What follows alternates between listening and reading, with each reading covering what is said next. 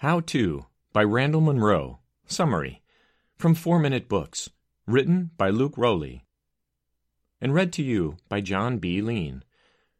One sentence summary How To will help you get better at abstract thinking as it gives solutions to some of the strangest problems in the wackiest, but still scientific, ways.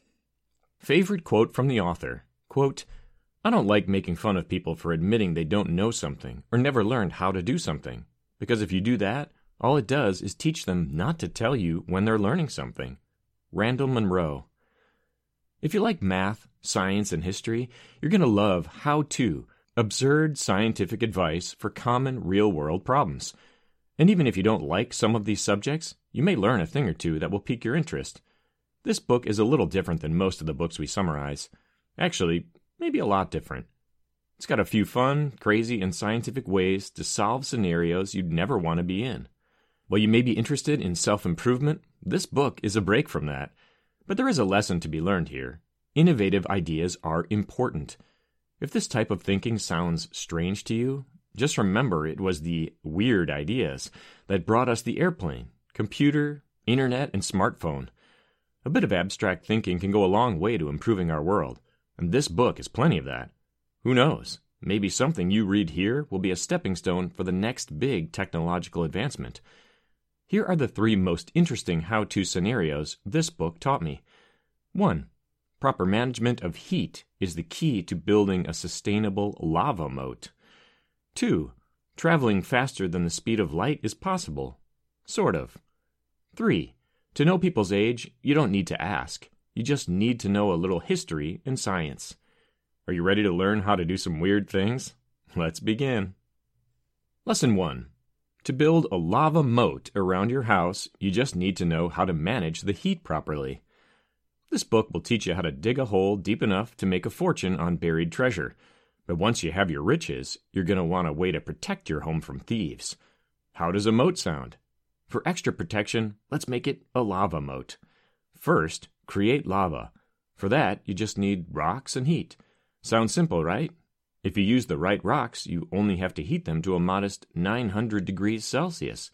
This will keep your lava moat glowing bright orange throughout the day and night. But exposure to the air will constantly cool your lava and eventually turn it back into rock.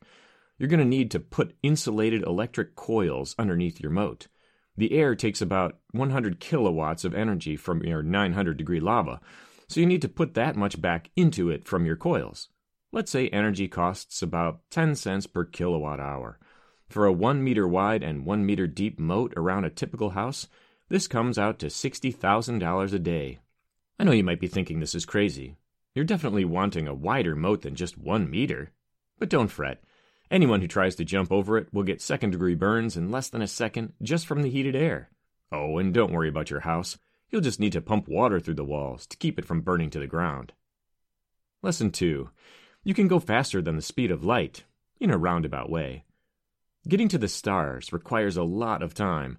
That is, unless you know how to travel faster than the speed of light. Scientifically, it's impossible to do that. But with some work, you can get a comparable effect. You're going to want to start by building a rocket ship that can continually accelerate at 1 g. In other words, in one second, its speed increases as much as an object falling toward Earth, or 9.8 meters per second. We could go faster, but our bodies aren't great at handling those speeds. But this will do just fine. According to the math, at the rate of acceleration of 1g, you could reach the moon in only four hours. Jupiter would be outside your window within a week. The acceleration adds up quickly. Now, let's talk about relativity. If you're traveling faster, you experience time more slowly from an outside perspective. From your perspective, time moves more quickly for the observer. With more acceleration, you gain more distance traveled than you'd expect in one year of time, according to the outside observer. After two years from the other perspective, you will have traveled more than two light years worth of distance. It appears that you're covering more ground than travel at the speed of light would allow. Lesson 3 Knowing your history and science can help you determine people's ages without asking. Well, all that talk of relativity probably has you wondering what your age would be after going the speed of light. But our next how to lesson isn't about your age, but other people's. If you're curious to know if you're talking with a baby boomer, for example, check for strontium 90 in their teeth. Nuclear weapons testing was common from 1945 to 1962. Contaminants in the wind moving through the atmosphere eventually found their way into people, and specifically the bodies of young children in the early 1960s. Because strontium 90 is similar to calcium, traces of it made its way into the permanent teeth of some boomers. If you also find lead in their teeth, though, you might have a Gen Xer on your hands. Up through the late 1970s, leaded gasoline was commonly used to fuel cars. Also contributing to a lead poisoning epidemic, this little fact can help us tell people's ages also. To get even more accuracy, though, check for the scar from a smallpox shot. The disease was wiped out in the U.S. in 1949, but the vaccination for it stopped in 1972. Anyone born before 1972 will have a tiny oval imprint on their outer leg or upper arm. How to review. Well, that was a different one, wasn't it? I think How To is just my kind of book. What I really like is the abstract thinking that Munroe employs. We can use a lot more of that in our world to come up with better solutions to our problems. Who would I recommend the How To summary to? the 36 year old employee of a tech company who wants some inspiration to innovate, the 54 year old science nerd who loves a good laugh, and anyone who thinks that science is boring.